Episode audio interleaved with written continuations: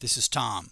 Last week we briefly discussed the 2,000 plus year old story of the birth of our Lord, specifically the story from Matthew 2, which is the journey of the wise men from the East. Easily one of the greatest stories in Scripture, and frankly in all of recorded history.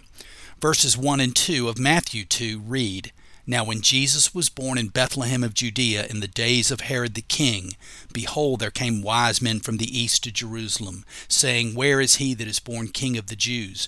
For we have seen his star in the east and are come to worship him. I love this story, and it continues through verse 23, all of which I urge you to read. But today, in this edition of Fourth Watch 1, I want to give you a quick five minute crash course about the wise men, also known as the Magi or the Magi, who they were, how many of them there were, and where they were likely traveling from. It's easy enough. So, the first five things we know are that they were wise or learned men who traveled from the east to Jerusalem in order to find and worship this newborn king of the Jews. So they were worshippers, to be sure, according to Matthew 2, verse 2.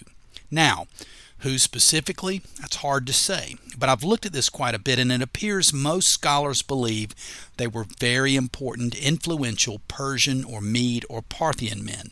And that's not at all a stretch, because remember, Babylon, which is where I believe they were from, was part of the greater Persian Empire in history. Babylon was to the east of Jerusalem about 500 to 600 miles across the desert along what might have been one of the major trade routes. I'm thinking now of the famous Silk Road. Some scholars have suggested the wise men or the magi were Zoroastrians, which was a Persian monotheistic religion believing in one God, but certainly not Jewish though if they were from Babylon, they would have been familiar with the Hebrew scriptures which foretold the coming of a king of the Jews, and they would have had the scriptures because the Jewish exiles to Babylon would have brought them hundreds of years earlier following Nebuchadnezzar's conquest of Jerusalem, but that's another story. Anyway, the Magi or wise men would have been well read, highly educated men. They would have been from among the priestly class. Some traditions refer to the wise men as kings. They likely were not kings, but certainly high ranking officials from the courts of kings. So the Magi may not have been kings, but they would have been king makers.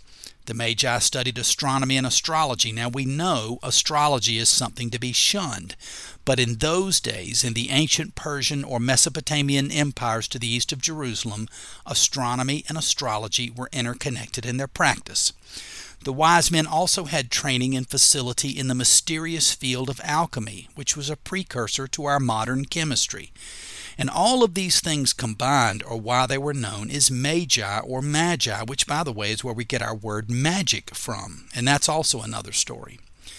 So, getting back to their understanding of the stars and their having seen a particular star in the east or rising in the east or in its rising, these wise men or magi would have certainly been skilled celestial navigators and therefore able to navigate great distances across the desert.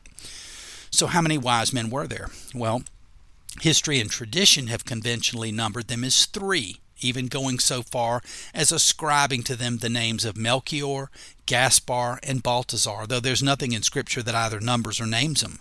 So why do we say three? Well, because they were bearing three gifts gold, frankincense, and myrrh. So three gifts over time translated into three wise men or three magi. So just how many were there? The famous theologian Dr. John MacArthur has suggested that the Magi would have numbered in the thousands. Now, I enjoy the teachings of Dr. MacArthur, and I agree with him 99.9% of the time, and I also agree with him that there would have been more than three wise men, but hardly the thousands he has suggested. The approach of thousands of men would have almost assuredly placed the occupying Roman army forces in and around Jerusalem on high alert. So the Magi clearly did not number in the thousands. My guess is that their entourage would have numbered somewhere around 50 men. And again, that's strictly a guess, but their number would have included the Magi, of course, and however many of them there were, and again, we don't know.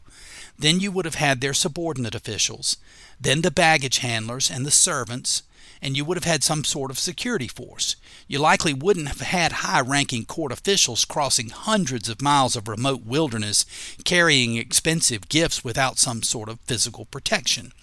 And speaking of hundreds of miles, if they were traveling from Babylon in the east, that would have been a venture of anywhere from about 500 to 1,000 miles, depending upon whether or not they traveled straight across the desert as the crow flies, or if they moved north northwest for a stretch of their journey, then a little west southwest in order to spend as much time paralleling the Euphrates River and staying close to that source of water along the route. And again, Babylon seems a likely beginning for their journey, which I cover in detail in my much longer audio presentation from two years ago, and you can access that at uswriter.com. That's U S W R I T E R dot com.